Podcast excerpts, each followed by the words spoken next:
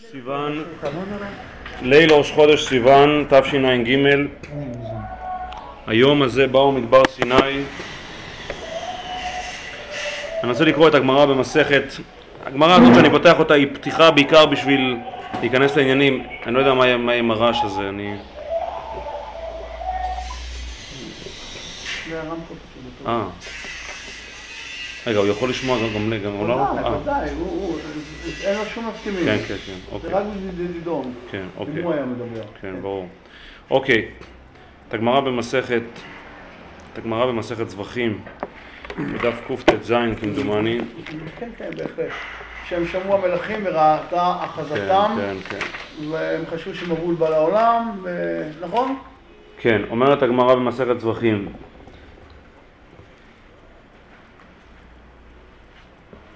הגמרא מדברת פה על העניין של יתרו, וישמע יתרו, אז מה, מה, מה הוא שמע? מה שמועה שמע הוא בא?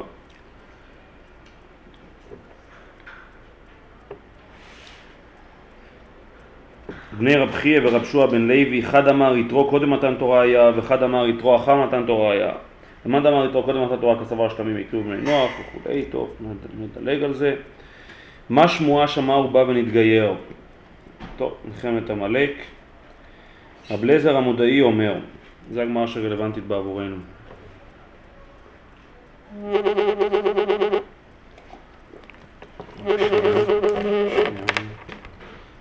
הלו? בסדר, מה קורה? זה סמרטפון? כן, זו תקלה אזורית. כן. מהמם.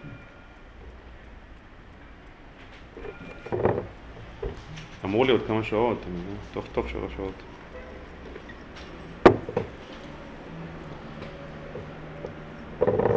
הלו. הלו.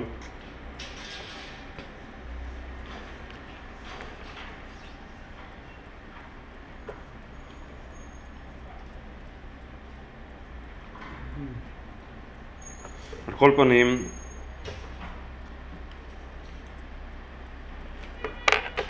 על כל פנים,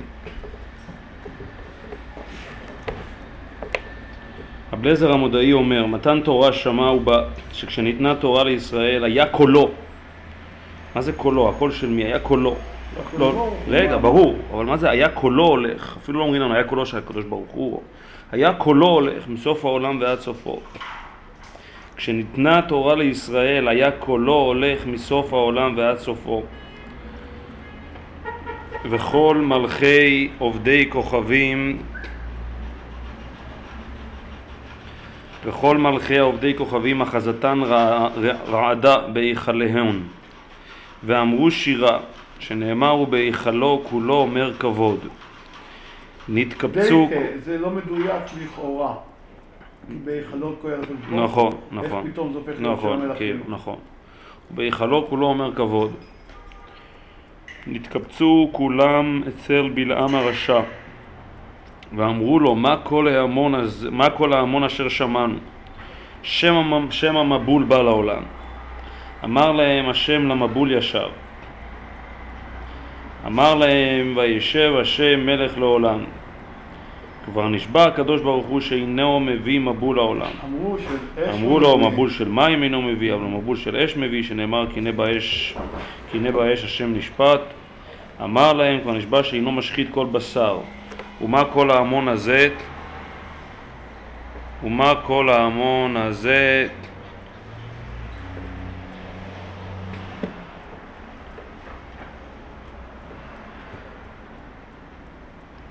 ומה כל ההמון הזה ששמענו? אמר להם חמדה טובה יש לו בבית גנזיו שהייתה גנוזה אצלו תתקע"ד דורות קודם שנברא העולם. הוא ביקש לתנה לבניו שנאמר השם עוז לעמו ייתן.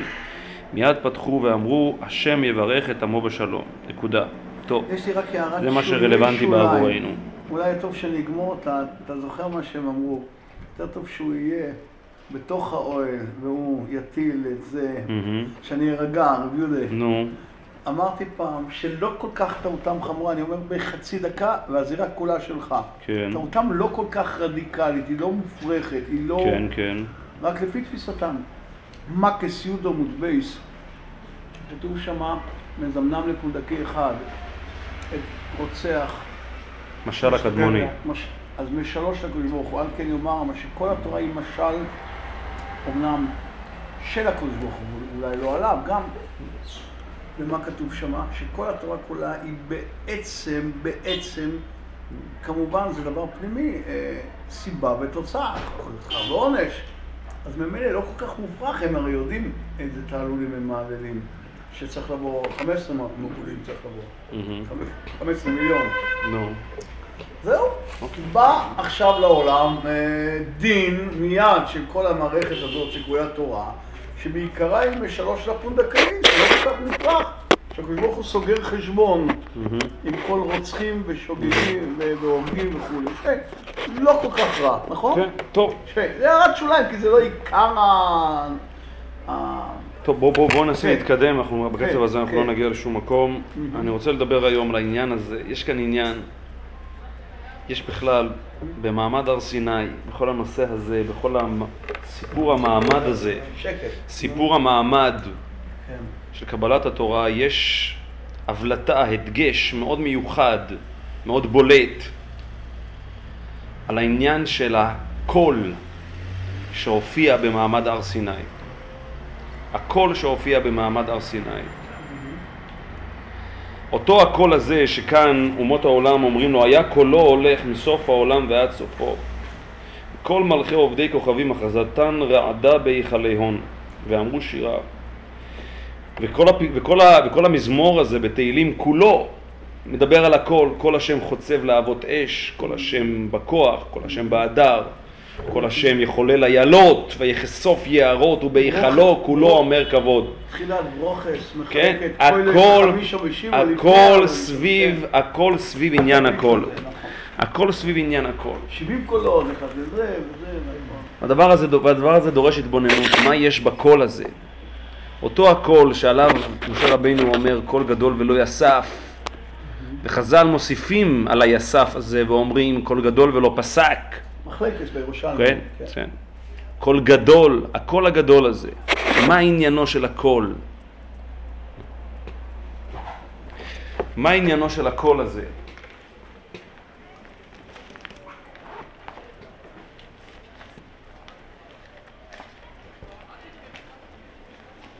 אז אני רוצה היום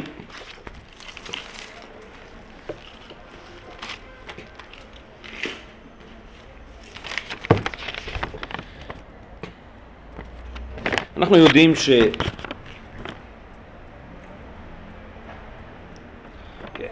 שחז"ל מבליטים מאוד,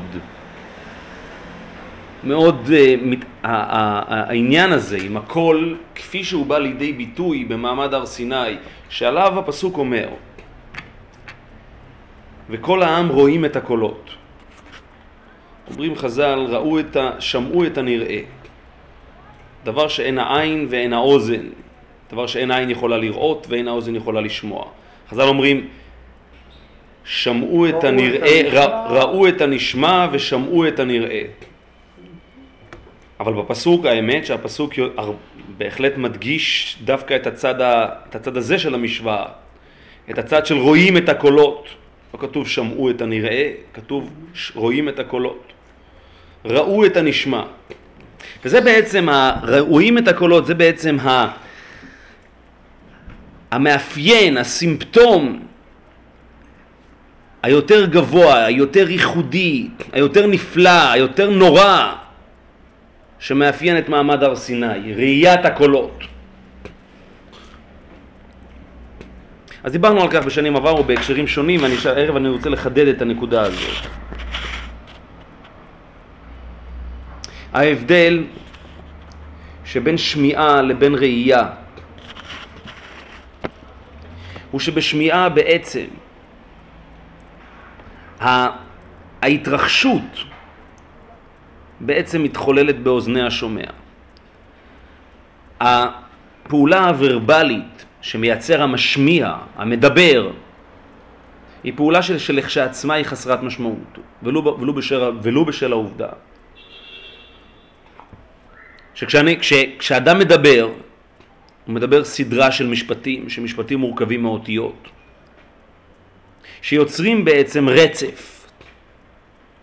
אין לו שום יכולת, אין שום יכולת בעולם להשמיע יותר מאשר הגייה אחת, בודדת, בכל רגע נתון, אבל ברגע שלאחריו הגייה נוספת, ברגע שלאחריו הגייה נוספת, ועוד הגייה ועוד הגייה.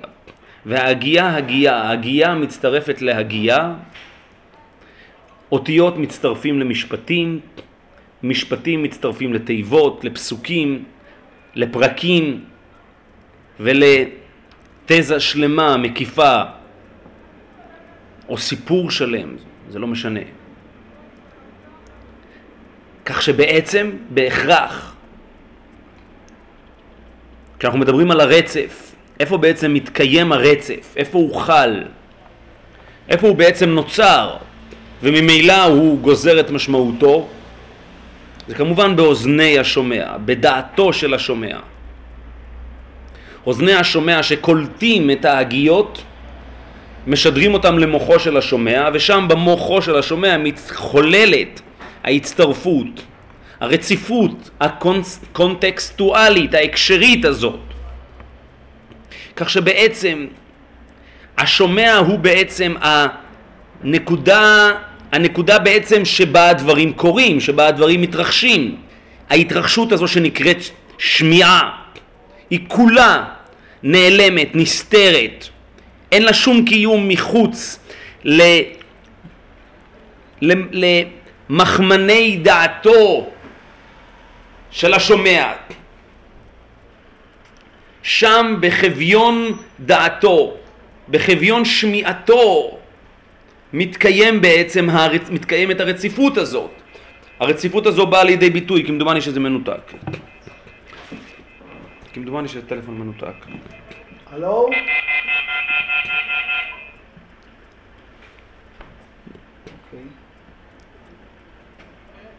כך שבעצם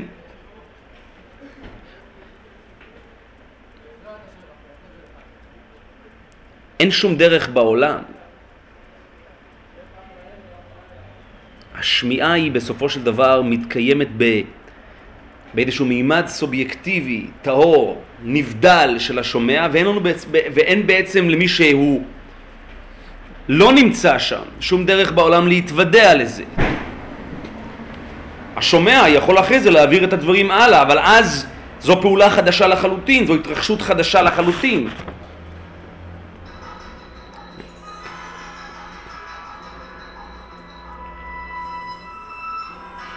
לעומת זאת,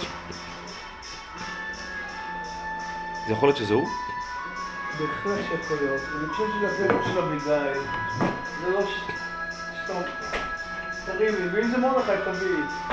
אם זה מרדכי תביאי אליי. יכול להיות שלוש של מרדכי. תלחצי, תלחצי, תלחצי.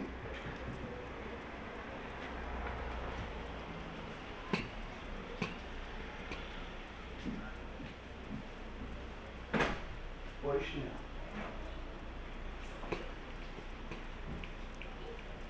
אני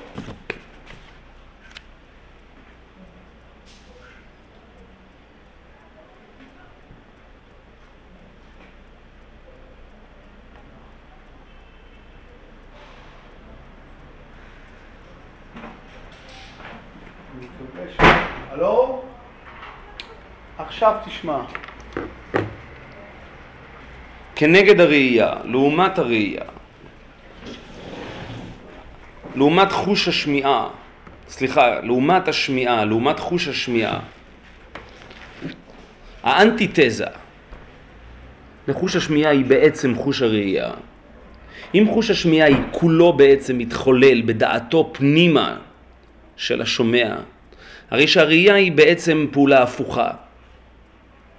אם בחוש השמיעה המציאות כולה באה ומצטרפת על פי איזה שהם קודים מסוימים, על פי איזה שהם הגיות שמנסות בעצם לבטא, לגולל, לתרגם למילים, לדיבורים את המציאות, והמילים הללו מצטרפות ובאות בדעתו פנימה, במחמני דעתו של השומע, כך שבעצם המציאות כביכול עוברת את העיבוד של השומע, היא באה ומצטרפת אל המקום של השומע, אל המקום של האדם.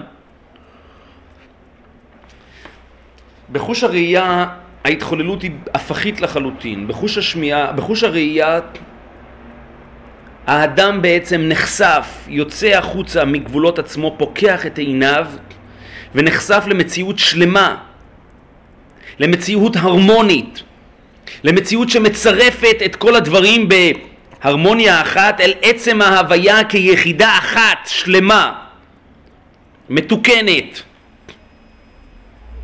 והראייה בעצם כביכול פותחת צוהר בפני האדם אל המציאות הסובבת.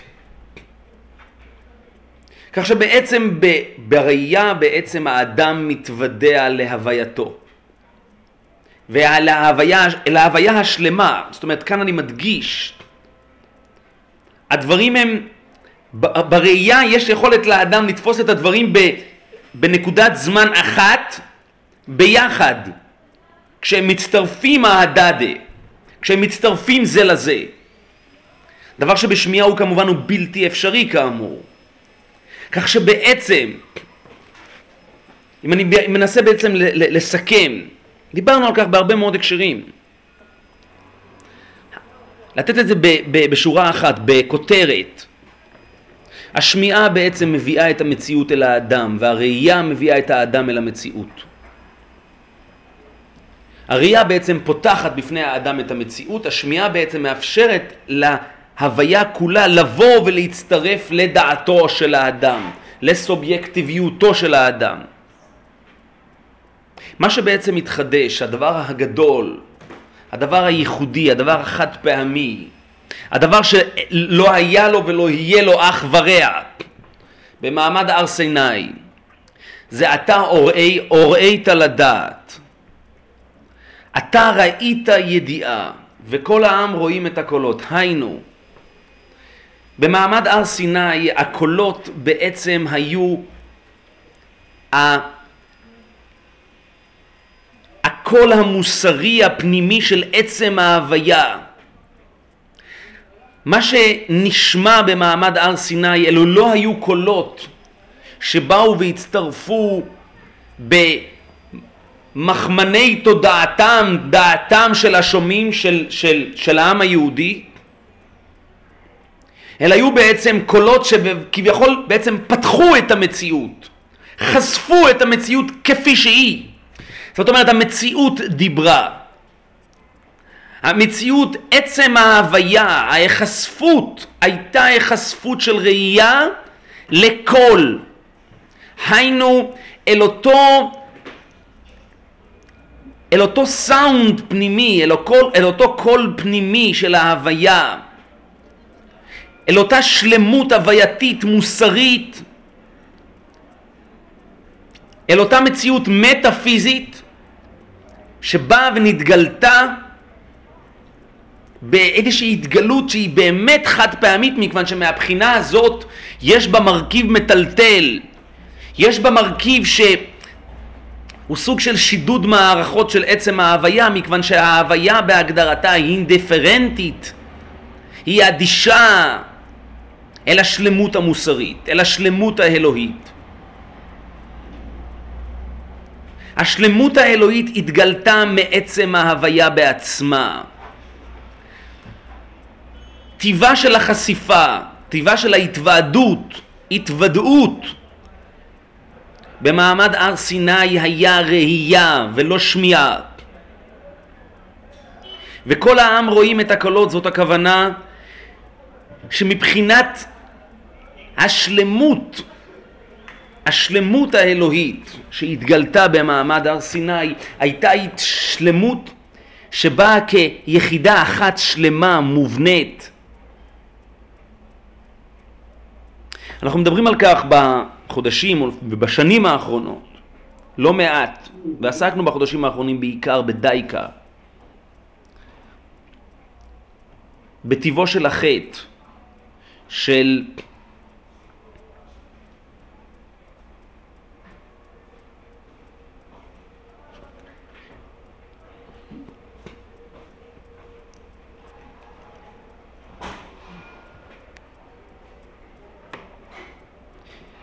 של כי נחמד העץ להשכיל ותאווה הוא לעיניים, אז דיברנו על ההבדל שבין הסתכלות לבין ראייה. שבעצם הסתכלות היא בעצם סוג של שמיעה לעומת ראייה, שהיא בעצם תפיסת הדבר כמות שהוא, והצטרפות של האדם אל הדבר בעצמו. האופן שבו היה קיים האדם קודם גירושו, במציאות הפרה-גירושית, היא בעצם במציאות שבה המציאות התגלתה כמות שהיא. והשלמות האלוהית הייתה מובנית בבסיס המציאות. והאדם בעצם היה חלק בלתי נפרד, חלק הרמוני מההוליזם הזה, מהשלמות האלוהית הזאת.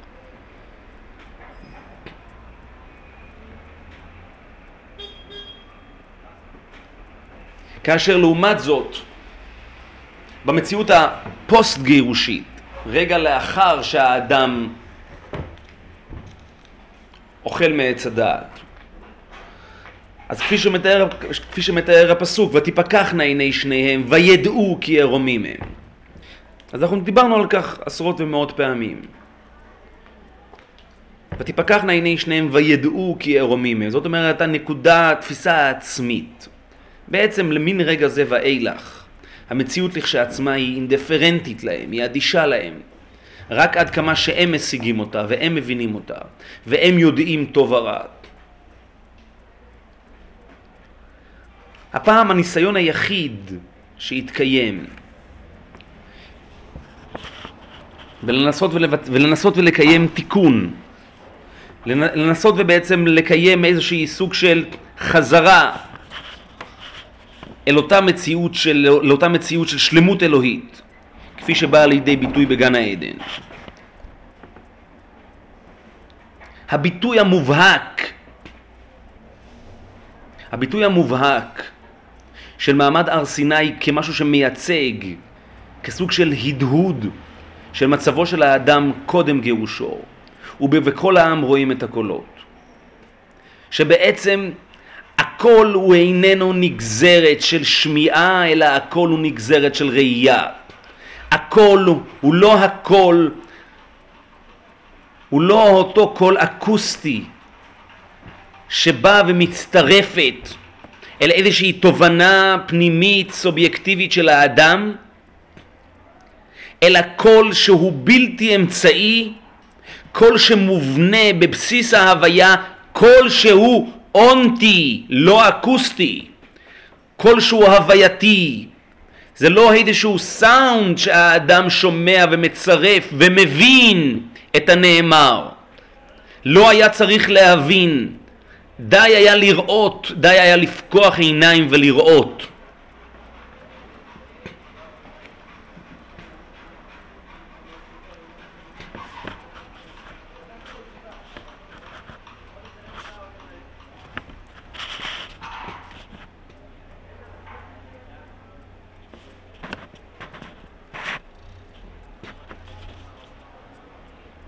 החוויה הזאת של אומות העולם בעצם הייתה חוויה של שידוד מערכות, חוויה קטסטרופלית, מכיוון שבעצם המציאות חדלה להיות אינדיפרנטית.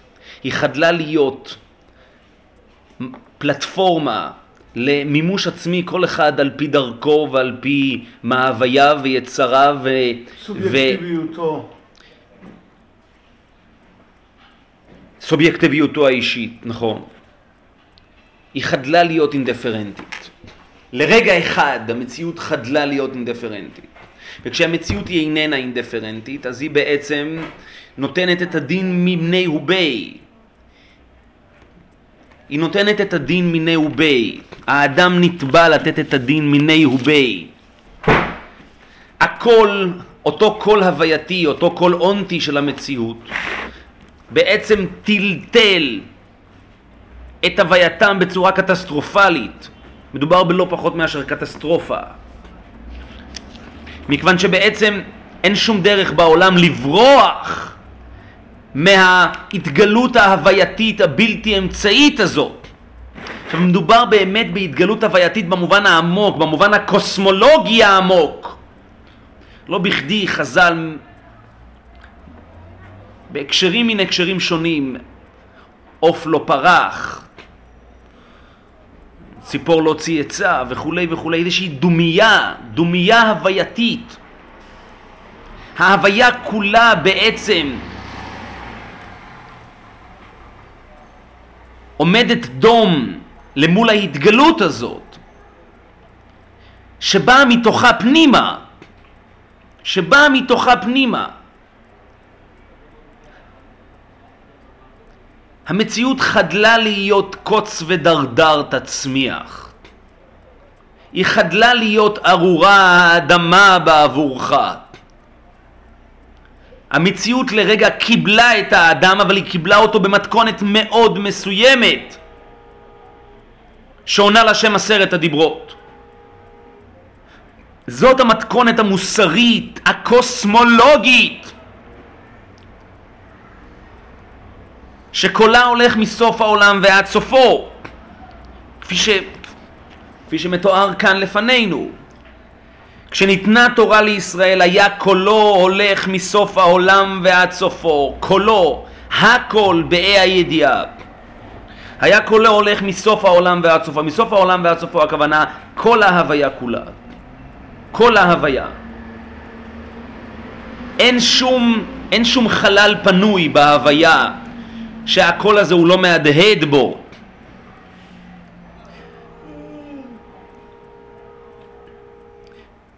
וכל מלכי עובדי כוכבים אחזתן רעדה בהיכלי הון. ואמרו שירה שנאמר ובהיכלו כולו אומר כבוד. נתקבצו כולם אצל בלעם הרשע ואמרו לו מה כל ההמון אשר שמענו? שם המבול בא לעולם. אמר להם השם למבול ישב. אמר להם וישב השם מלך לעולם. כבר נשבע הקדוש ברוך הוא שאינו מביא מבול לעולם. אמרו לו מבול של מים וכולי וכולי וכולי. אמר להם כבר נשבע שאינו משחית כל בשר, ומה כל ההמון הזה ששמענו? אמר להם חמדה טובה יש לו בבית גנזיו שהייתה גנוזה אצלו תתקע"ד דורות קודם שנברא העולם. היינו, המטאפיזיקה במובן העמוק, המטה-קוסמולוגיה, הנקודה ההיולית ביותר, הקמאית ביותר, קודם שנברא העולם. הוא ביקש לתנה לבניו, שנאמר השם עוז לעמו ייתן. פתחו מיד כולם ואמרו, השם יברך את עמו בשלום. זה בעצם עניינו של הכל. הקול האונטי, הקול ההווייתי, הקול של עצם ההוויה. מעמד הר סיני בעצם היה רגע אחד בודד, שבו היה ניתן לאדם, ניתנה לאדם כביכול ההזדמנות לשמוע מה שנקרא בשמיעה של מלאכי השרת. שמיעה של מלאכי השרת הכוונה שאין להם שום קיום עצמי. בעצם בהתגלות שנחשפת לעיניהם, שהם נמצאים בה, היא מובנית בבסיס הווייתם. את אותו קול העם, זכה העם היהודי לשמוע מתוך אותה קריאה, מתוך אותה קבלה של מה שנקרא נעשה ונשמע. נעשה ונשמע זה הכוונה שהשמיעה היא נגזרת של הנעשה. שהשמיעה היא מתוך, היא מתוך עצם, עצם הקונקרטי, עצם המעשה, עצם ההוויה. יש כאן נכונות, יש כאן העמדה עצמית בצורה כזאת של אני מקבל את ההוויה כמות שהיא, אני מקבל את הנעשה כמות שהוא, אני מזהה את הנשמע בבסיס של עצם הווייתי.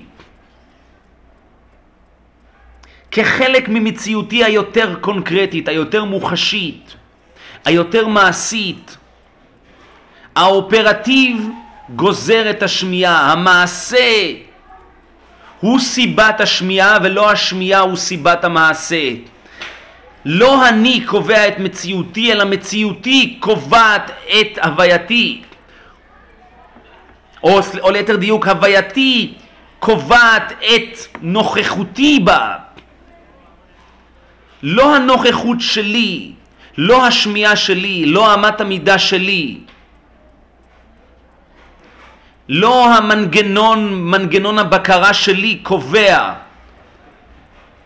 מה טוב ומה רע, מה נעשה ומה לא תעשה, אלא יש כאן קבלה של ההוויה כמות שהיא.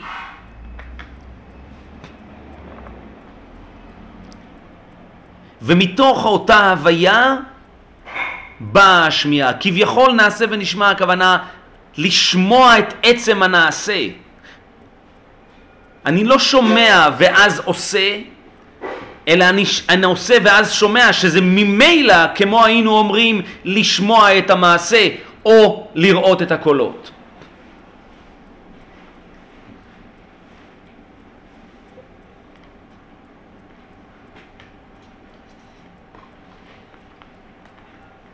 זה בעצם הייחודיות הגדולה, הייחודיות יוצאת הדופן של מעמד הר סיני.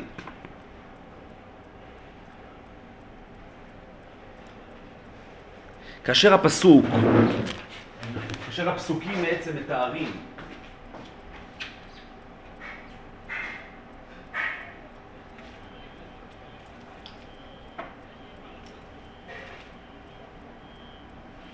כאשר הפסוקים מתארים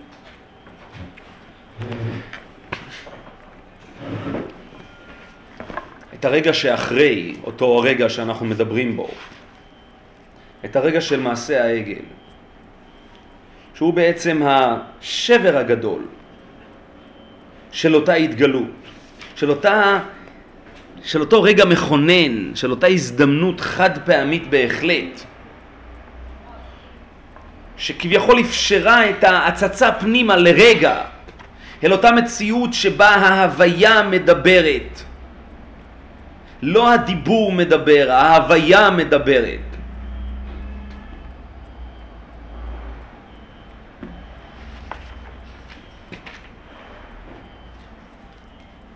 אז הפסוקים מתארים, ויפן וירד משה מן ההר, ושני לוחות ושני לוחות העדות בידו. לוחות כתובים משני אבריהם, מזה ומזה הם כתובים. והלוחות מעשה אלוהים אימה, והמכתב מכתב אלוהים הוא חרוט על הלוחות. אז כבר דיברנו על כך, שבעצם בפסוק הזה כאן בעצם מתארים לנו את המיזוג הזה, את המיזוג הבלתי אפשרי הזה. הלוחות זה הקונקרטי, הלוחות זה המעשה.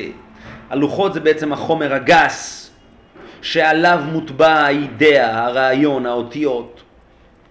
והפסוק בעצם מתאר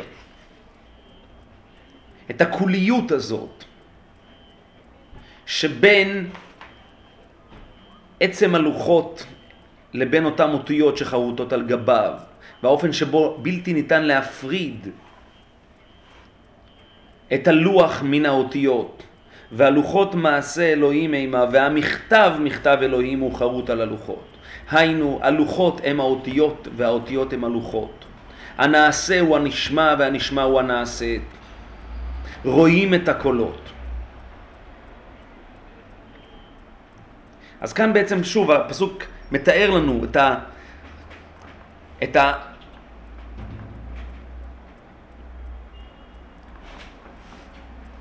איזושהי תופעה שנשארה, איזושהי, אה, איזשהו סממן שנשאר ממעמד הר סיני. זאת אומרת, אנחנו כבר מדברים כמה חודשים לאחר מעמד הר סיני. 40 יום לאחר מעמד הר סיני.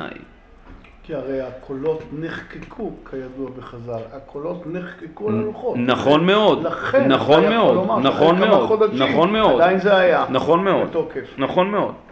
וזה בעצם, שוב, הפסוק מתאר לנו את הסממן הייחודי הזה, את המאפיין הייחודי, הפרטיקולרי הזה של מעמד הר סיני. מה זה פרטיקולרי? הייחודי בהחלט, הייחודי והמסוים. והלוחות מעשה אלוהים המה, והמכתב מכתב אלוהים הוא חרוט על הלוחות. וישמע יהושע את כל העם בראו. יהושע שומע קול, הוא שומע את הקול של העם. ויאמר אל משה, כל מלחמה במחנה. כל מלחמה במחנה. ויאמר אין כל ענות גבורה ואין כל ענות חלושה, כל ענות אנוכי שומע. זה בעצם האופן שבו הפסוק, יש כאן פסוק אחד ויחיד, שבעצם משה רבינו, שבעצם התורה מתארת לנו את האופן שבו, את האופן שבו משה רבינו נחשף, מהו המאפיין, איזה, איזה סוג של, מה, מה, לאיזה תופעת לוואי משה רבינו נחשף במעשה העגל? למה בעצם הוא נחשף? לאיזה קול אתה יכול לומר? כן. נכון. אז האופן שבו התורה מתארת את זה שהוא נחשף לקול. עכשיו, שזה דבר, שזה דבר שקצת אומר דרשני, מכיוון שמעשה העגל הוא לא מעשה של קול. הקולות, אולי, אולי היו שם קולות ואולי היו שם אה, אה, אה, מחולות וכולי, אבל לא הקול הוא המאפיין של החטא. המאפיין של החטא הרי הוא עצם מעשה העגל. לא כתוב שמשה רבינו מגיע ורואה את העגל ורואה את גודל החטא. לאחר מכן כתוב, ויהי כאשר קרב אל המחנה, וירא את העגל ומחולות, ויחר וכולי. אבל ההדהוד הראשון, המאפיין הראשון, הסימפטום הראשון, שמשה רבינו נחשף אליו, הוא קול. ויאמר, ו- ומשה רבינו מזהה את הקול. וכשהוא מזהה את הקול הוא בעצם מזהה, הוא כבר, הוא כבר יודע במה מדובר. על פי הקול בלבד הוא יודע במה מדובר.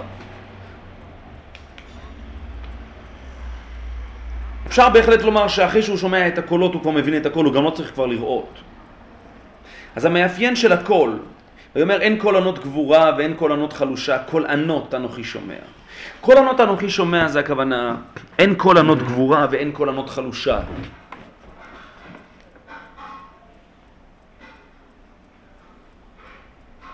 לכל קול יש תכלית.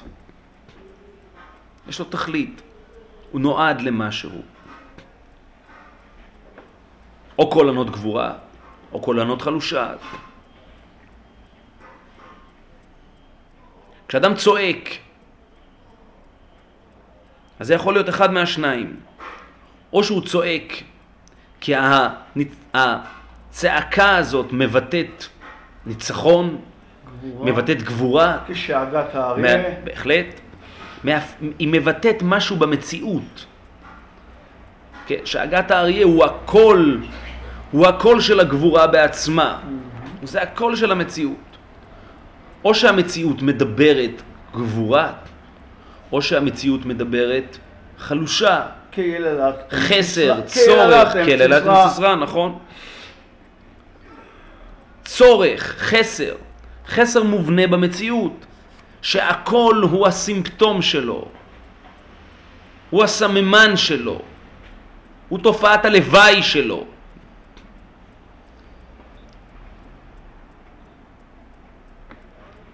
כשאדם צועק כמובן, כשאדם מדבר זה משהו אחר, כשאדם מדבר הוא, הוא מנסה להעביר, הוא יכול להעביר, לנסות להעביר מסר, הוא מספר סיפור, אבל הוא לא צועק. ההבדל בין צעקה לבין דיבור רבי לובה, אתה שומע? ההבדל בין צעקה לבין דיבור, שדיבור הוא דבר שעומד בזכות עצמו, הוא לא בהכרח משקף איזשהו דבר שהוא מובנה בבסיס המציאות. הדיבור מגיע מהאדם, הצעקה מגיעה מהמציאות. היא מגיעה מהמציאות. או גבורה, או חלושה, אבל היא מגיעה מהמציאות.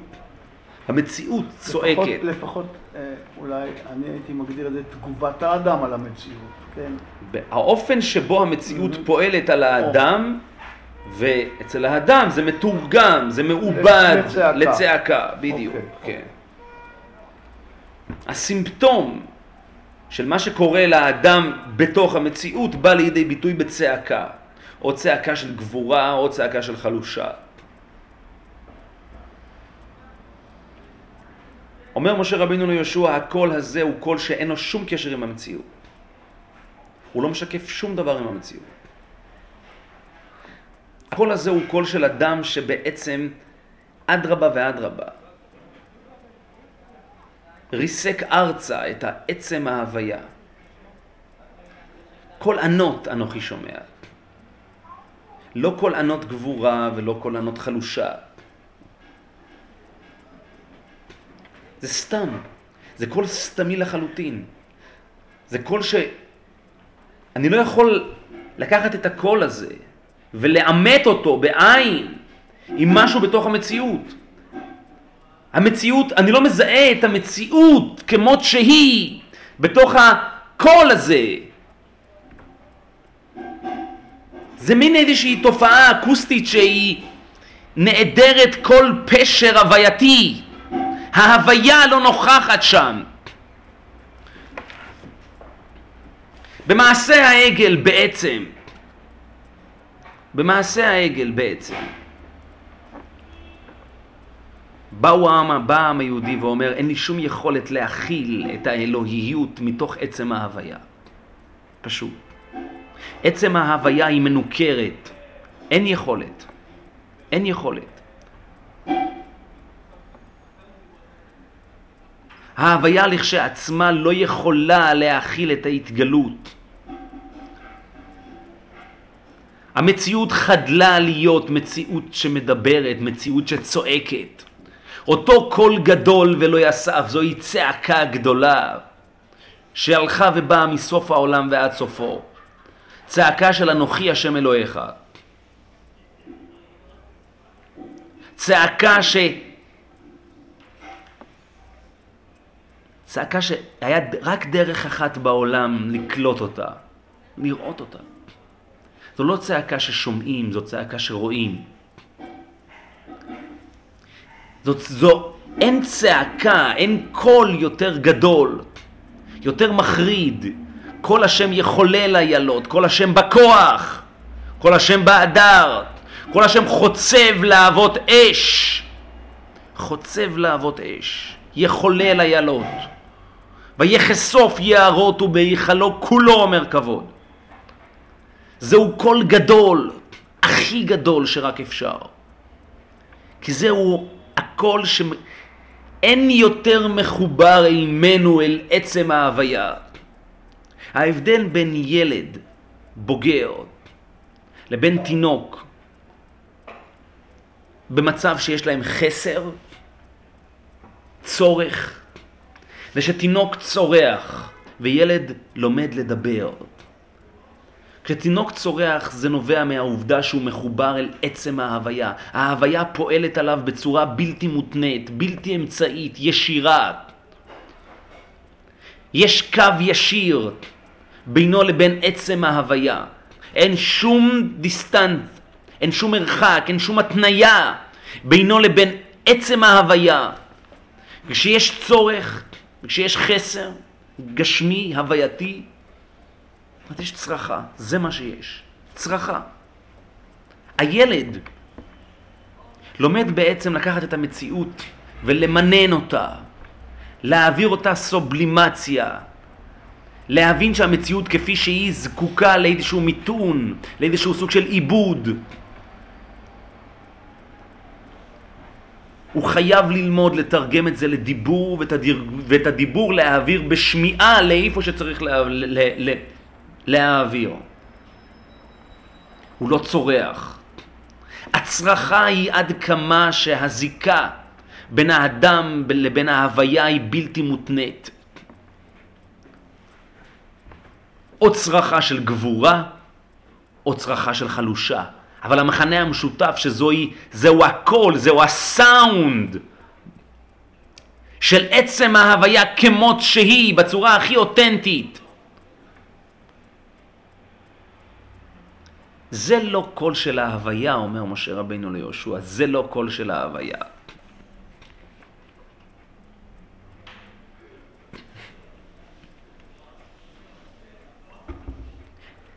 זהו קול שמתנגד להוויה. קול מלחמה. זהו קול שמתנגד להוויה, שסותר את ההוויה. ההתגלות לא יכולה להמשיך ולזעוק את זעקתה מתוך עצם ההוויה. זה בעצם השבר הגדול. זו בעצם החזרה למה שנקרא זוהמת הנחש. ישנה התניה עמוקה, מובנית, בין האדם לבין ההוויה, והקשר מתקיים על בסיס איזשהו מתווה מסוים, איזושהי נוסחה קוגנטיבית, שמאפשרת לאדם להבין, לאבד ולתרגם ולהביע.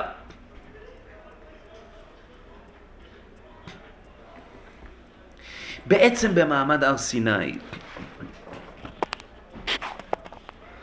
היכולת של האדם, היכולת של העם היהודי, היכולת של האיש ישראלי לעמוד במעמד הר סיני ולראות את הקולות היא רק עד כמה שהוא מצרף את עצמו אל עצם ההוויה בצורה הכי בלתי מותנית שיכולה להיות, הכי בלתי אמצעית.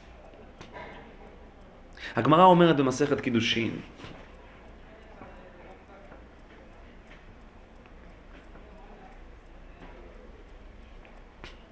שלמה בעצם התורה מצווה על רציעת אוזנו של עבד עברי. אומרת הגמרא, אוזן זו ששמע בהר סיני, כי לי בני ישראל עבדים, עבדי הם ולא עבדים לעבדים. אז לכן רוצים את האוזן, שזה דבר מופלא הדבר הזה שרוצים את האוזן, כי האוזן שמע במעמד הר סיני, כי לי בני ישראל עבדים. מה זה קשור לאוזן?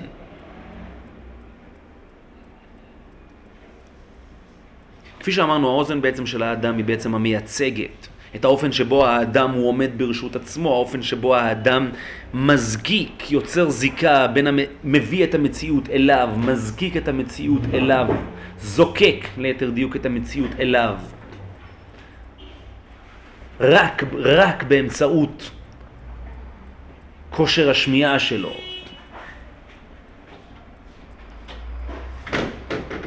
איפה זה נאמר, איפה זה נאמר, איפה זה התגלה במעמד הר סיני, כי לי בני ישראל עבדים, עבדי הם ולא עבדים לעבדים. שהוצאתיך? אנוכי השם אלוהיך אשר הוצאתיך מארץ מצרים.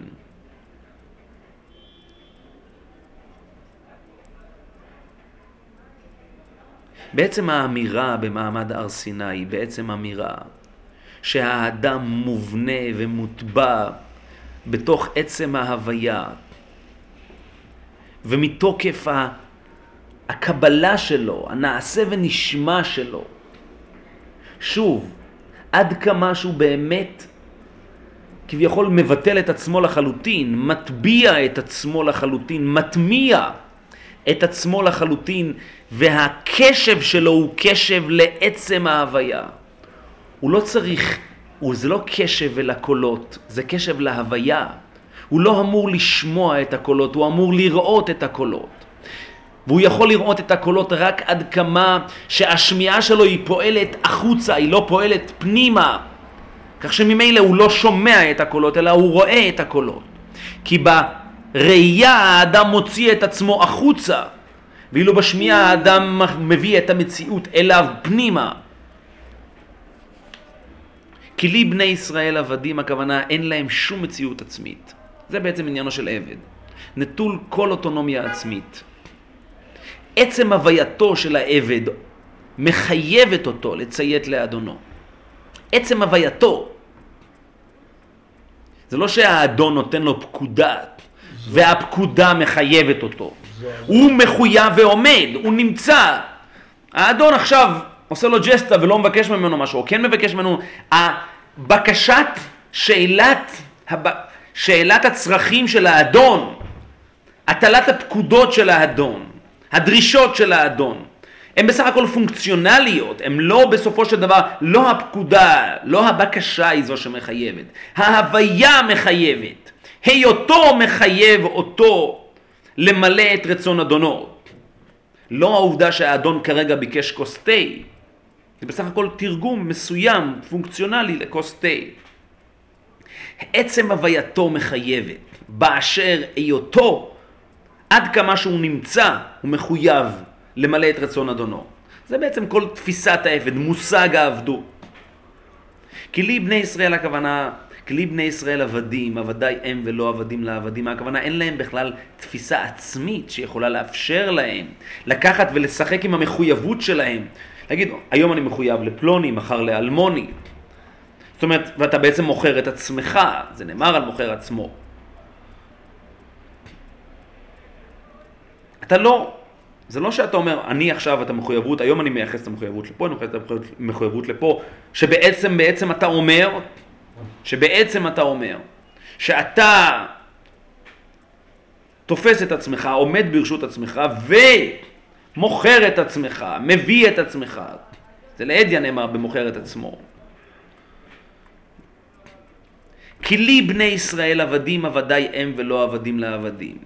הפגם, הלקונה העמוקה שקיימת אצל אותו אדם היא במקום אחד בלבד, באוזן. את האוזן צריך לרצוע לו, מכיוון שהוא לא אמור לשמוע באוזן. האוזן,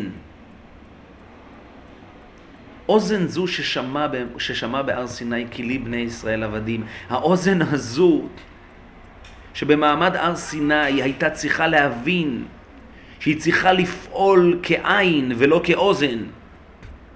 במעמד הר סיני לא שמעו, במעמד הר סיני ראו. כי לי בני ישראל עבדים, הם לא שמעו, הם ראו.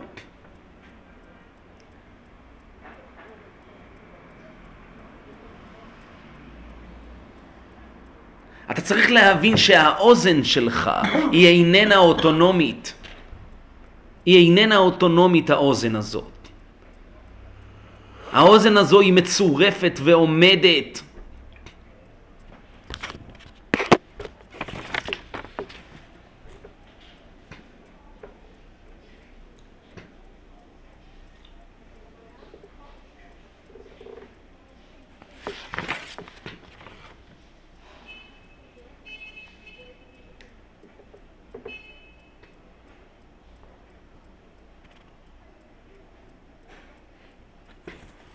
אחד הדברים המופלאים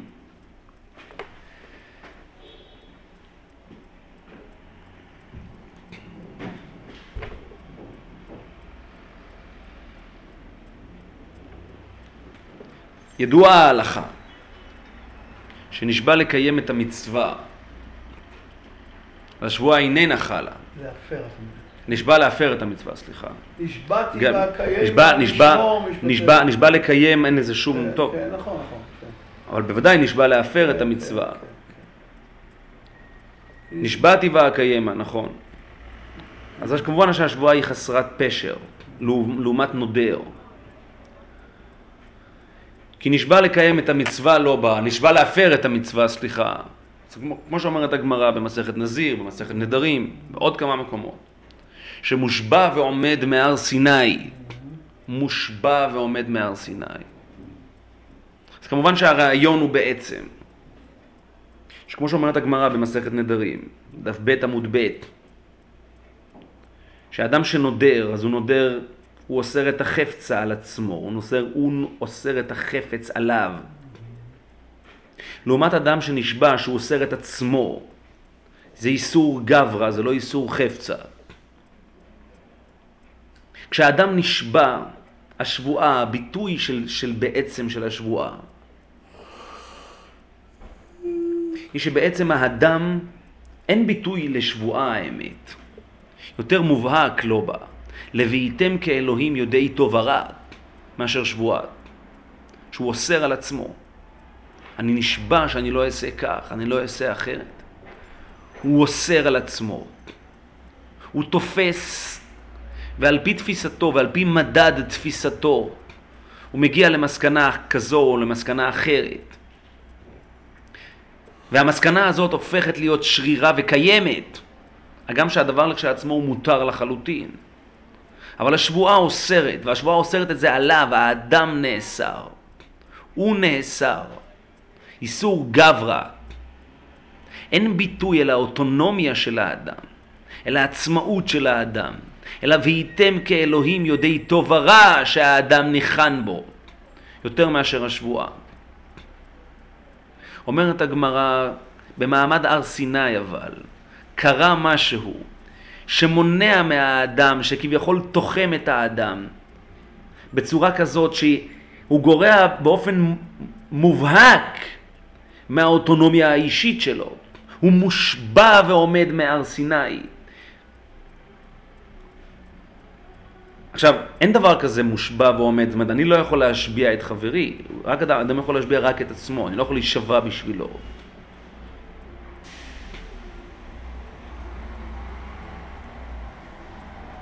מושבע ועומד הכוונה שהאדם בעצם מובנה בתוך איזושהי מציאות של שבועה שהיא עצם ההוויה. הוא מושבע ועומד, בהר, אה, הוא מושבע ועומד מהר סיני. האדם מוטבע בתוך עצם מציאות של איסור. עצם המציאות שבתוכה הוא נמצא היא מציאות של שבועה. וזה חידוש של מעמד הר סיני. וזה נשאר ונמצא עם האדם כמובן גם לאחר מעשה העגל. ולעתיד לבוא זה יהיה בולט ביותר, אולי היה במר סיני ואולי לא. אתנה צועקת שבס, כידוע. נכון, נכון. דיברנו על כך כן, בעבר, כן, נכון, כן, נכון. נכון. זה בעצם הרעיון של מושבע ועומד מהר סיני, האיסור גברא של מעמד הר סיני. הנוכחות של הגברא, הנוכחות של היחיד, גוואלדיק, הנוכחות גוואלדיק, של היום היחיד גוואלדיק, האוטונומי, גוואלדיק. הוא רק עד כמה שהוא לא בעצם, שזה לא בא על חשבון, שאין כאן הפרה של אותו מושבע ועומד מהר סיני. הגמרא במסכת שבועות.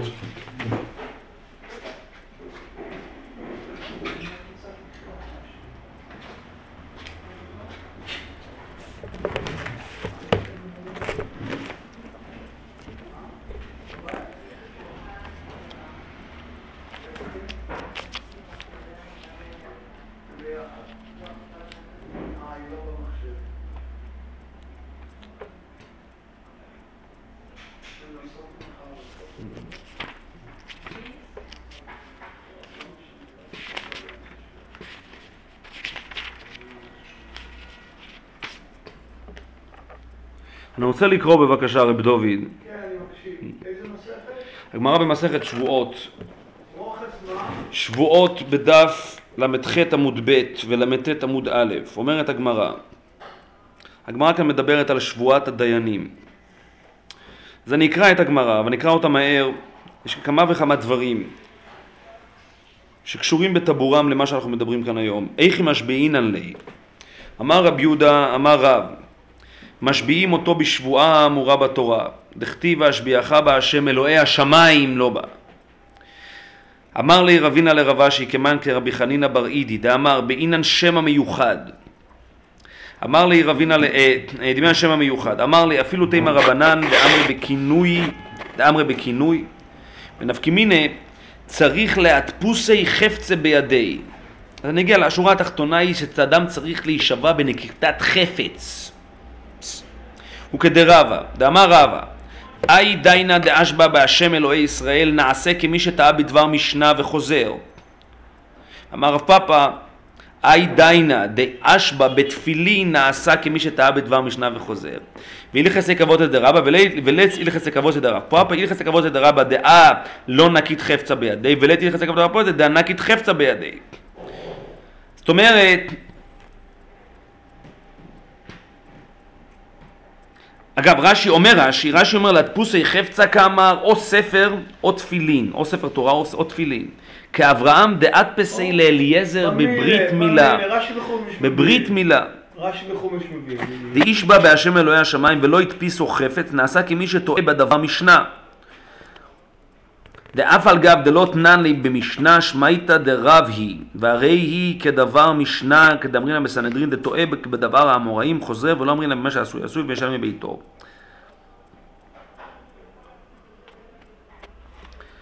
בספר תורה, ואף על גב דוקים להם דלא כרב פאפא, לכתחילה מי הספר תורה באינן. אז אני אקרא שוב את דברי רבא, שזה משמעותי. דאמר רבא, אי דיינה דיישבע בהשם אלוהי, באלוהי, אלוהי השמיים. ולא מסתפק, מסתפק בלשון שבועה בהשם אלוהי השמיים. ולא נוקט, ולא נוקט חפץ בידו, איזה חפץ? ספר תורה? או תפילין. או תפילין. או ברית מילה? או ברית מילה. מדהים שרש"י מכניס את ברית מילה. זה המקור. כמובן אגב, אלוהי השמיים די כן. רגע, רגע, רגע, נכון, רגע, רגע, רגע, רגע. אומר, הוא עשה... רגע, אמר, רגע, אוקיי. רגע. אוקיי. אי דיינה דיש דיש בה בהשם אלוהי השמיים נעשה כמי שטעה בדבר משנה וחוזר. נעשה כמי שטעה בדבר משנה, ו- טעה בדבר משנה וחוזר.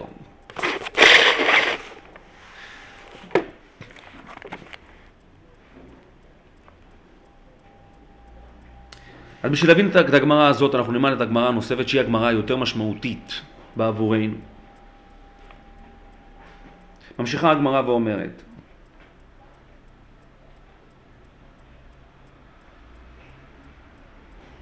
תנו רבנן, שבועת הדיינים אף היא בלשונה נאמרה. אומרים לו, שכל העולם כולו, הווה יודע, כך אומרים לנשבע. זה לשון הצורה שבה משביעים את האדם. הווה יודע שכל העולם כולו נזדעזע. בשעה שאמר הקדוש ברוך הוא בסיני לא תישא את שם השם אלוהיך לשווא. וכל עבירות שבתורה נאמר בהם ונקה וכאן לא נאמר וכאן נאמר לא ינקה וכל עבירות שבתורה נפרעים ממנו וכאן נפרעים ממנו וממשפחתו שנאמר אל תיתן את פיך לחטיא את בשרך. ואין בשרו אלא קרובו שנאמר ומבשרך לא תתעלם. וכל עבירות שבתורה נפרעים ממנו וכאן ממנו ומכל העולם כולו שנאמר עליו כחש ואם עד, אביד להוא לכולו לא סקדת תכסיב מפני אלה אבלה אבלה הארץ וכתיב על כן תאבל הארץ ואומלל כל יושב בה. אוקיי, נסתפק בכך. אני רק אני אקפוץ, וכשמשביעים אותו, אומרים לו,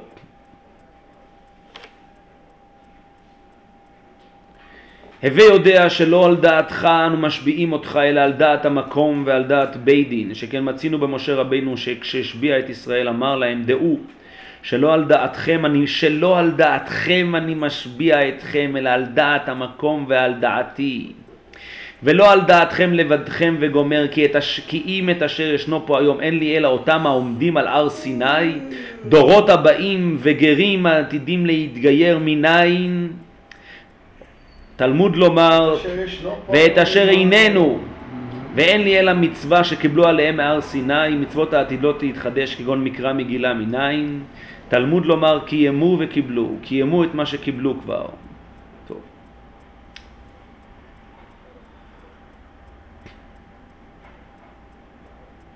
מה יש כאן בעניין הזה שלא תישא את שם השם אלוהיך לשווא שמתייחד משאר הדיברות כולם בשעה שאמר הקדוש ברוך הוא בסיני לא תישא את שם השם אלוהיך לשווא נזדעזע, שכל העולם כולו נזדעזע בשעה שאמר הקדוש ברוך הוא בסיני לא תישא את שם השם אלוהיך לשווא. זה היה הזעזוע הגדול.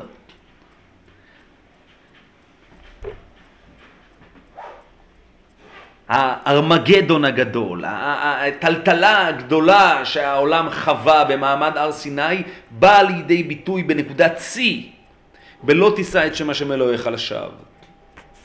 מה יש כאן בדיבר הזה? לא תישא את שם השם אלוהיך לשווא זה בעצם עניינה של שבועה הוא עניין כפול או שכפי שדיברנו שהאדם נשבע לעשות משהו או לא לעשות משהו, הוא מחייב את עצמו.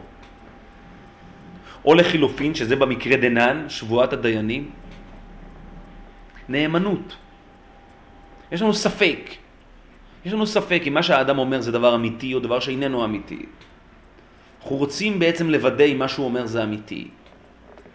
אז אין לנו, זה לא איזשהו עכשיו, אה, אה, אנחנו מפעילים עליו איזשהו לחץ פיזי של השב"כ. בשביל לראות אם הוא, או לקחת אותו למכונת אמת. אנחנו לא לוקחים, אפילו לא לוקחים אותו למכונת אמת. אנחנו, אנחנו משביעים אותו. זה איזושהי, איזושהי טכניקה שאנחנו ממציאים, שנקראת שבועה. אנחנו אומרים, בשבועה הוא לא ישקר. שבועה הוא לא ישקר. מה יש פה בשבועה?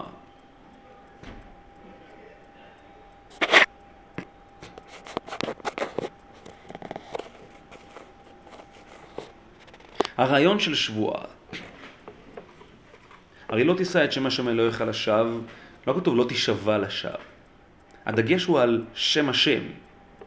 הדגש הוא על שם, השם, שם הוויה שמובנה בתוך השבועה. כשאדם אומר אני נשבע כך וכך, שכך וכך, והוא מוסיף שם השם, הוא בעצם תופס את עצמו כ... יש כאן איזושהי העמדה עצמית שיש הלימה מוחלטת בינה לבין השלמות האלוהית, בין ההתגלות האלוהית. כשהוא אומר, אני נשבע שאכן היה ככה וככה, שעשיתי או לא עשיתי ככה וככה, והוא נשבע בשם השם, יש כאן שם, יש כאן, השם מוזכר כאן, השם נוכח כאן. הנאמנות פה, הנאמנות פה, היא נאמנות שבה האדם כביכול בא ו... לאדם הרי יש, יש לו פריבילגיה, יש לו, יש לו אפשרות להגיד מה שהוא רוצה, לעשות מה שהוא רוצה. מכיוון שהוא אוטונומי. מכיוון שהוא אוטונומי. אמרתי כך, מחר אני חוזר בי, אומר אחרת. שיקרתי, אז שיקרתי. לא, אכן היה ככה וככה, ואני אמרתי אחרת. יש לנו ספק הרי. יש לנו ספק מה היה. אז אנחנו משביעים את האדם. אני נשבע שאכן ככה וככה היה.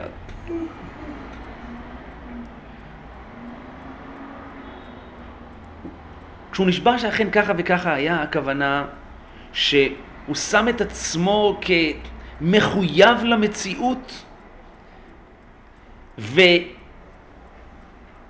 ומוכן להיפרע מתוך עצם המציאות. זה לא איזושהי גחמה, זה לא סתם פליטת פה שהוא אומר, אמרתי כך או אחרת. לאמירה הזאת יש הלימה מוחלטת בין המציאות לבין האדם.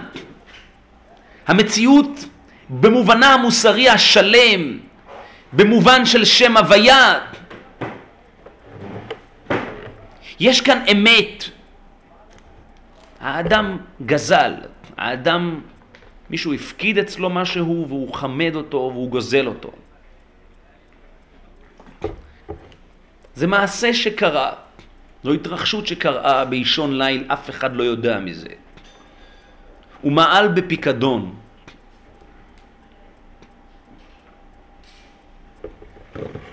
מנה לי בידך, אמר, אמר לו הן, מחר אמר לו תנאו לי, אמר לו נתתי לך, וכולי. הנה יש כאן סדרה ארוכה של דוגמאות. הטענה שני כסף, ההודעה בשווי פרוטיים, וכולי וכולי. מנה לי בידך, אמר לו, אין, אין לך בידי, פטור.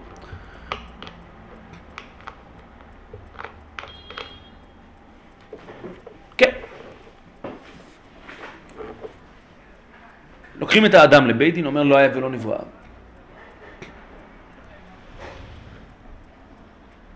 איך אפשר לפרוע, איך המציאות, איך המציאות הפגומה הזאת, הלקויה הזאת, המסואבת הזו יכולה להיפרע מהאדם. יכולה להיפרע מהאדם.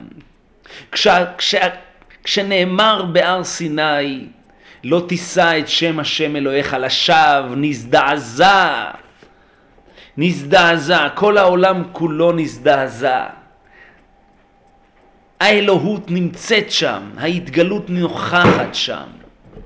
יש למציאות קול מוסרי, והקול המוסרי הזה אמור להיפרע. זה מה שנקרא בלשון הגמרא, במי שפורע. במי שפורע. איך הלשון המדויקת? מי שפרע מדור המבול הוא ייפרע מזה ש, שלא עומד בדיבורו. המציאות נפרעת מהאדם כשם שהמציאות נפרעת מדור המבול.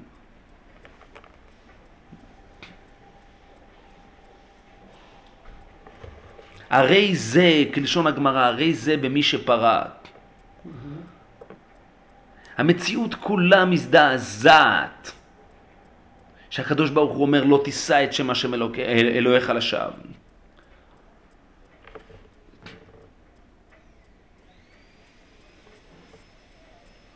מי שאינו עומד בדיבורו, אבל לא סתם לא עומד בדיבורו, זה לא תישא את שם השם אלוהיך לשווא. זה השם שמיים שחל על עצם ההוויה שכאשר אתה שם באישון ליל חמסת את הפיקדון אז, אז משהו במציאות פגום, משהו במציאות לקוי, משהו במציאות חסר, משהו במציאות תובע.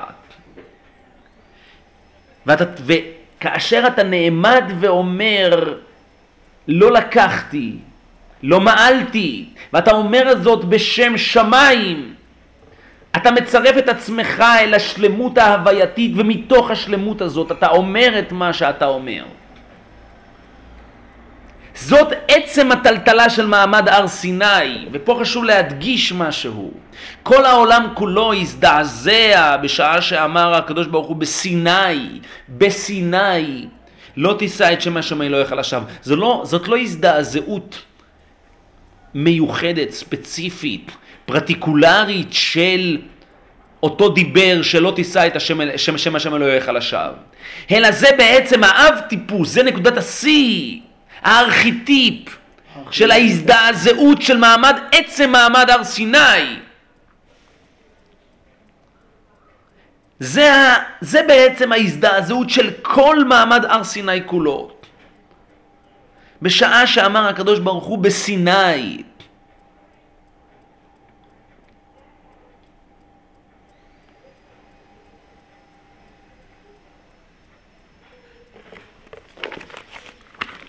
זה, זה בעצם ביור הגמרא של כל, כל מה שלמדנו לפני כן. איכי משביעינן לי, אמר רב יהודה אמר רב, משביעים אותו בשבועה האמורה בתורה. וכתיב השביעך בהשם אלוהי השמיים. אז והשביעך בהשם אלוהי השמיים. אבל מה אפשר לעשות? הכתוב אומר והשביעך בהשם אלוהי השמיים. זאת אומרת האלוהיות, האלוהות הטרנסצדנטית, אלוהי השמיים. אמר לי רבינה לרבשי, כמן כרבי חנינא בר אידי דאמר בעינן שם המיוחד.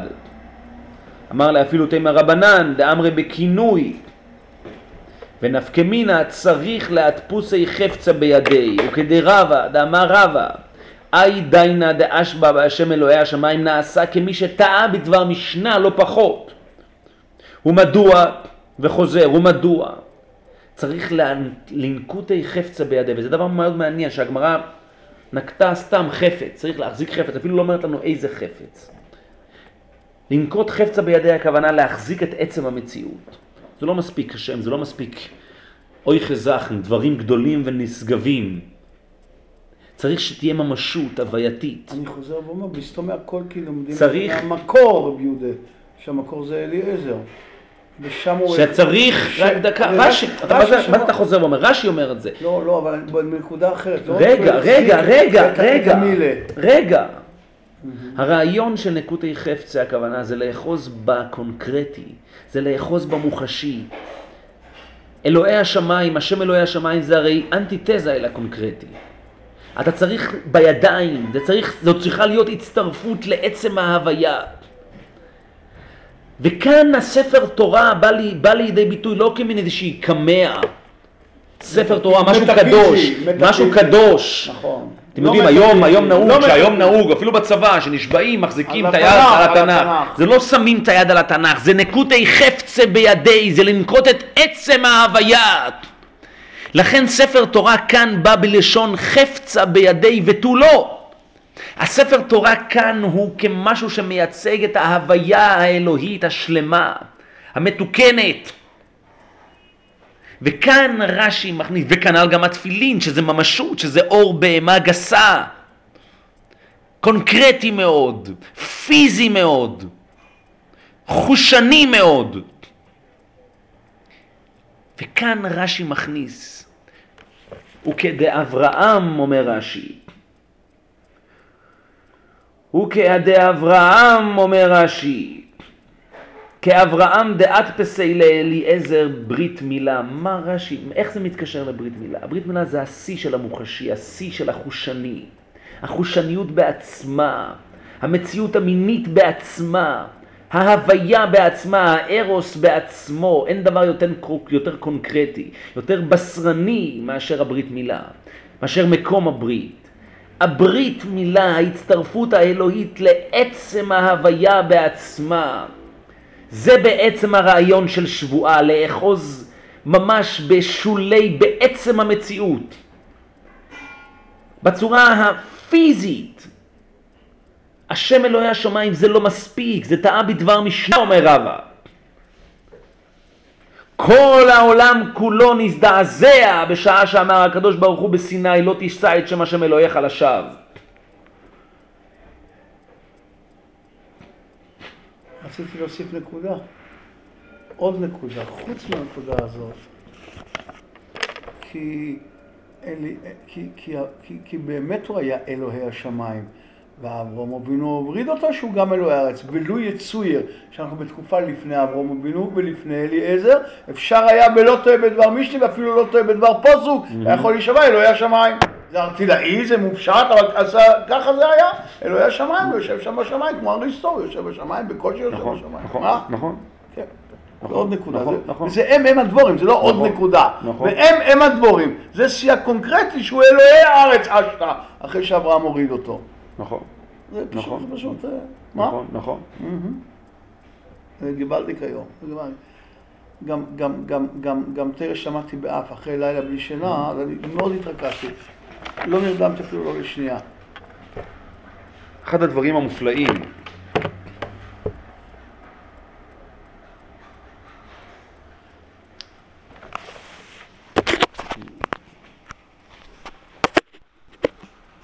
של מעשה הביקורים. חג השבועות הוא חג שחציו לכם וחציו להשם. מוכרחים לכם, הקופונים. מוכרחים לכם. מוכרחים- לכם. אז מקובל לחשוב כביכול שיש כאן איזשהו סוג של הפרדה קטגורית. אבל זה לא משוע, זה כמובן. מוכרחים לכם, מוכרחים. נכון. יום טבע זה הכל מוכרחים לכם. מודים, הכל מודים, יום שניתנה בו תורה. הכל מודים. בעצרת באי נמי לכם. הרעיון של חג השבועות הוא בעצם שהאדם, בעצם תפיסת הלחם של האדם הופכת להיות העצם הנקודה הארכימדית. וואו. עצם הנקודה אתה הארכימדית ממשיך ישיר שלו. מה שדיברנו? עצם נכון? כמובן. אתה ממשיך ישיר את ה... בחג השבועות הוא החג היחיד שבו האדם תופס בעצם המציאות, ומתוכה, מתוכה הוא תופס, מתוכה הוא תופס את התפיסה האלוהית. מתוך לא, הוא עצם המציאות. אם הוא אם לא לא, הוא טעה הוא בדבר משנה, אכן. ככן. במציאות בעצמה, במציאות שכביכול הכי לכם. אבל על זה נאמר דברי הברית, כאילו המעלה אני עליכם, כאילו עשיתם את עצמכם. האדם בעצם עוקד את עצמו לעצם המציאות. יש כאן מדרש רבה, כן, איזה, איזה, מדרש רבה רות. כן, ודאי, אני אביא.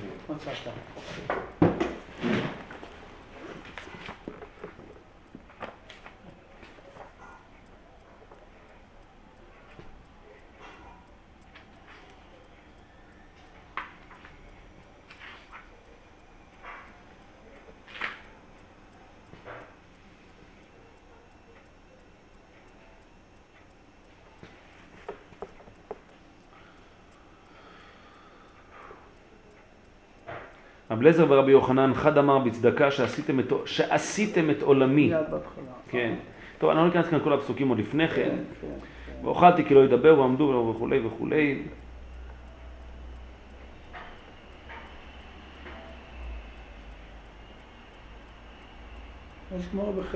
רב אליעזר רב אליעזר ורבי יוחנן חד אמר בצדקה שעשיתם את עולמי, שעשיתם את עולמי, על לא שעשיתם, לא עשיתם. שומע לו את לשון חז"ל, בצדקה שעשיתם את עולמי, על שקיבלתם את תורתי. שאילו לא קיבלתם את תורתי הייתי מחזיר אותו לתוהו ובוהו. דאמר רב אונה בשם רב אחא, נמוגים ארץ, וכל יושביה. כבר היה העולם מתמוגג והולך, אילולי. שעמדו ישראל לפני הר סיני. הראשון. ומי בישם את העולם? אנוכי תיקנתי עמודיה. בזכות אנוכי תיקנתי עמודי הסלע. ואחד אמר בצדקה שעשיתם את עצמכם, על שקיבלתם את תורתי, שאילולי כן הייתי מכלה אתכם מן העמים. יש כאן שני עשיות, לא בת. יש כאן עשיתם את עולמי ויש כאן עשיתם את עצמכם. עשיתם את עולמי הכוונה מעמד הר סיני, יש כאן עשייה, יש. כאן עשייה בעצם העולם, בבסיס העולם, בבסיס תיקונו של העולם, שהיה העולם מתמוגג והולך. מתמוגג והולך. ואילולי שעמדו ישראל לפני הר סיני, ומי בישם את העולם, אנוכי תיקנתי עמודיה. את עצם ההוויה, יש כאן משהו שהוא בעצם בסיס ההוויה. ב- ב- ב- ברובד האלמנטרי, הבסיסי, הר- הראשוני ביותר של ההוויה. אבל כל זה לא היה יכול להתקיים אם אין כאן צדקה נוספת. ואחד אמר בצדקה שעשיתם את עצמכם, היכולת של. אפשר בעצם לומר כך, הצדקה הזאת שעשיתם את העולם היא תלויה עד כמה שמתקיימת הצדקה השנייה שעשיתם את עצמכם, היינו שהאדם בעצם עוקד את כל הווייתו ומזהה את הווייתו כבלתי, כבלתי נפרדת, כבלתי עצמאית מאותה מאותו כלל הוויה, מאותה השלמות ההווייתית הרחבה, הגדולה. עד כמה שהאדם עוקד את עצמו. אבל העקידה של האדם היא לא עקידה של, של סגפנות, אלא אדרבה ואדרבה. באינא נמי לכם. להפך, כי בסגפנות בעצם האדם ממדר את עצמו מההוויה, וזה מה שקורה ביום כיפור, וזה באמת שייך ללוחות שניות. אבל בלוחות ראשונות האדם מתחבר לעצם בסיס ההוויה.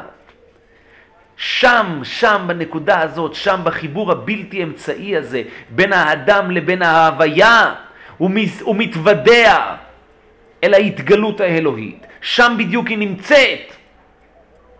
הכל מודים בשבועות באינא נמי לכם. החגיגה הגדולה, החגיגה בעצם היחידה, הצמ- ה- הריטואל כביכול היחיד, הריטואל כביכול היחיד של, של האדם, שהאדם מצווה עליו בחג השבועות, זה חג הביקורים. זה בעצם החג שבו האדם, וזה על כך דיברנו בשנים עברו, האדם בעצם חוגג את עצם החיים, את עצם ההוויה בעצמה, את שני הלחם, את החיים בעצמם, את הקיום בעצמו. החג היחיד שבו האדם מביא את הקיום בעצמו. הקיום בעצמו, שם נמצאת ההתגלות, שם היא מוכמנת, שם האדם מתוודע אליה, נחשף אליה, מקבל, מקבל אותה על עצמו, מתחייב אליה. שם בנקודה הזאת, המאפ... יש לנו דבר מאוד מעניין במצוות הביקורים. זאת מצוות קריאת ההגדה. ההגדה שהאדם אומר על הביקורים, הווידוי. וידוי, זה דבר, וידוי ביקורים, וידוי מעשרות ווידוי ביקורים.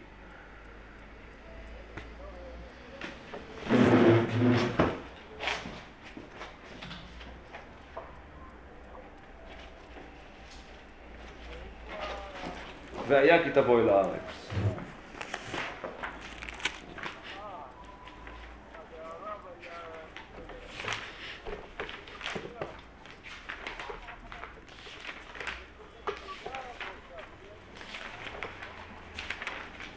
והיה כי תבוא אל הארץ אשר השם אלוהיך נותן לך נחלה וירשת וישבת בה.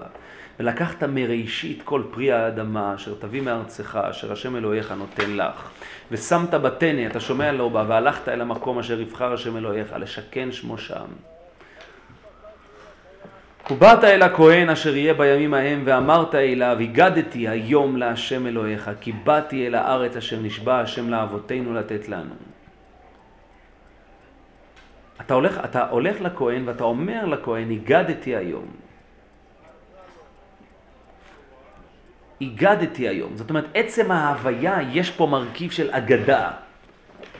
כשאתה מביא את הטנא, ובאת אל הכהן, אשר יהיה בימים ההם, ואמרת אליו, הגדתי היום להשם אלוהיך, כי באתי אל הארץ אשר נשבע לאבותינו לתת לנו.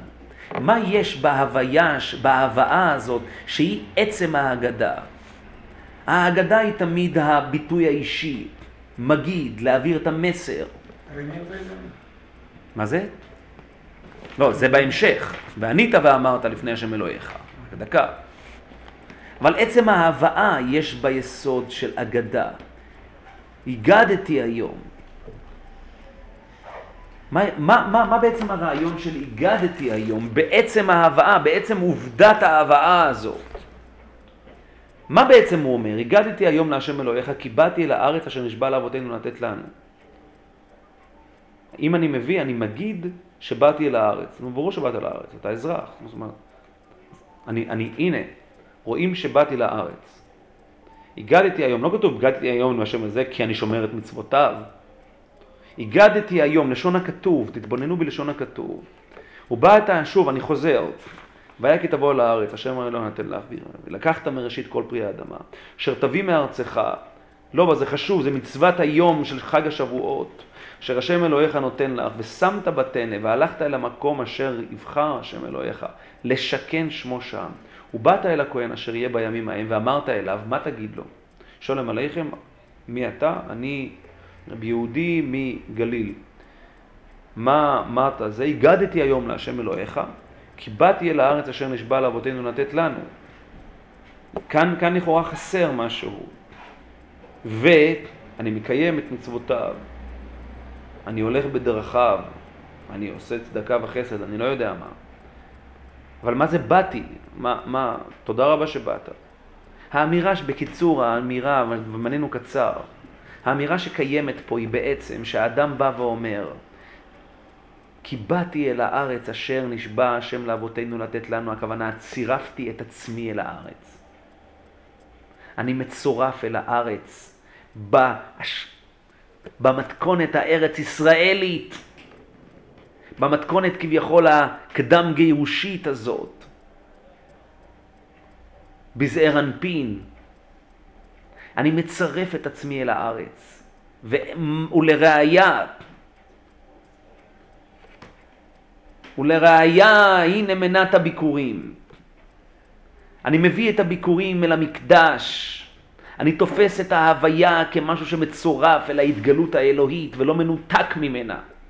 המקדש והפירות חד הם, והפירות מסתבכות אל המקדש, והמק... והמקדש לא מתקיים במנותק כמובן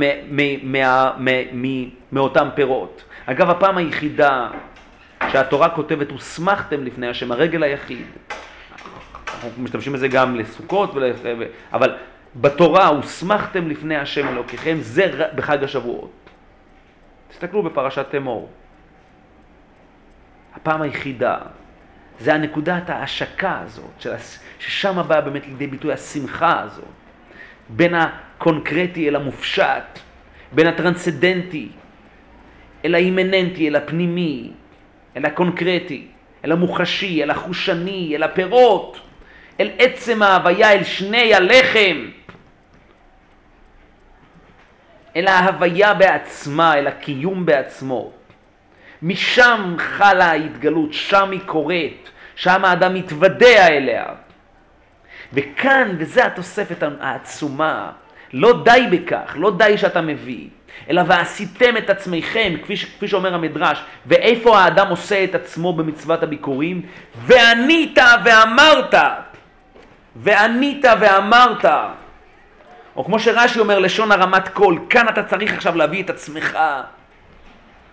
להביא את עצמך, ואתה צריך להביא את עצמך עם הביקורים. לצרף את עצמך אל הביקורים. ועשיתם את עצמכם. וענית ואמרת, ארמי עובד אבי, וירד מצרימה, וכולי וכולי. תפיסה עצמית שהיא כולה מצורפת אל התוצאה הסופית. של ויביאנו אל המקום הזה וייתן לנו את הארץ הזאת ארץ זבת חלב ודבש ועתה הנה הבאתי את ראשית פרי האדמה שנתת לי השם והנחתו לפני השם אלוהיך והשתחווית לפני השם אלוהיך והנה גולת הכותרת ושמחת בכל הטוב אשר נתן לך השם אלוהיך ולביתך, אתה והלוי והגר אשר בקרבך. אומרים לך, תלך ותשמח עם הארציות, עם החושניות, עם כל חגיגת הארוס הזאת. ומדוע? כי היא מצורפת אל ההוויה השלימה, היא מצורפת אל המקדש, היא מצטרפת אליה, היא מסתפחת אליה. זאת השמחה השלמה, זאת השמחה המתוקנת, זאת השמחה, זאת הוסמכתם לפני השם אלוקיכם. נקודת ההשקה הזאת שהאדם יוצר בין ההוויה לבין ההתגלות. מגיע לנקודת שיא בחג השבועות, דווקא בחג השבועות, בדייקה בחג השבועות.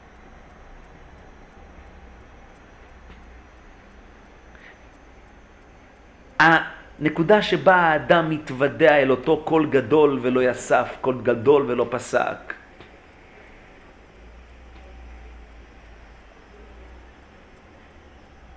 באה לידי ביטוי בחג השבועות.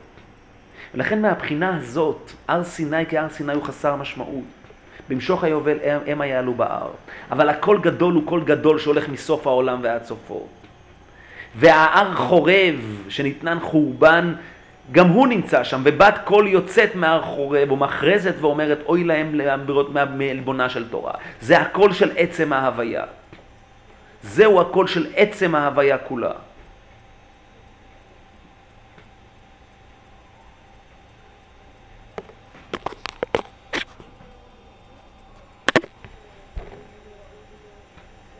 שהקדוש ברוך הוא ייתן שבאמת נזכה לקבל את התורה ולקבל אותה מתוך ההוויה בעצמה ולחוש את ההוויה בעצמה כמחוברת, כמסופחת ולשמוע ולזכות באיזושהי ראייה חד פעמית, לראות את הקולות ולקבל ונזכה לשמוע, לשמוע, ותן בליבנו בינה ותן בליבנו בינה להבין ולהשכיל, לשמוע, ללמוד וללמד, לשמור ולעשות ולקיים, לתרגם את אותם קולות של שמיעה לקולות של ראייה. יהיה חג שמח, נתראה בשבוע הבא.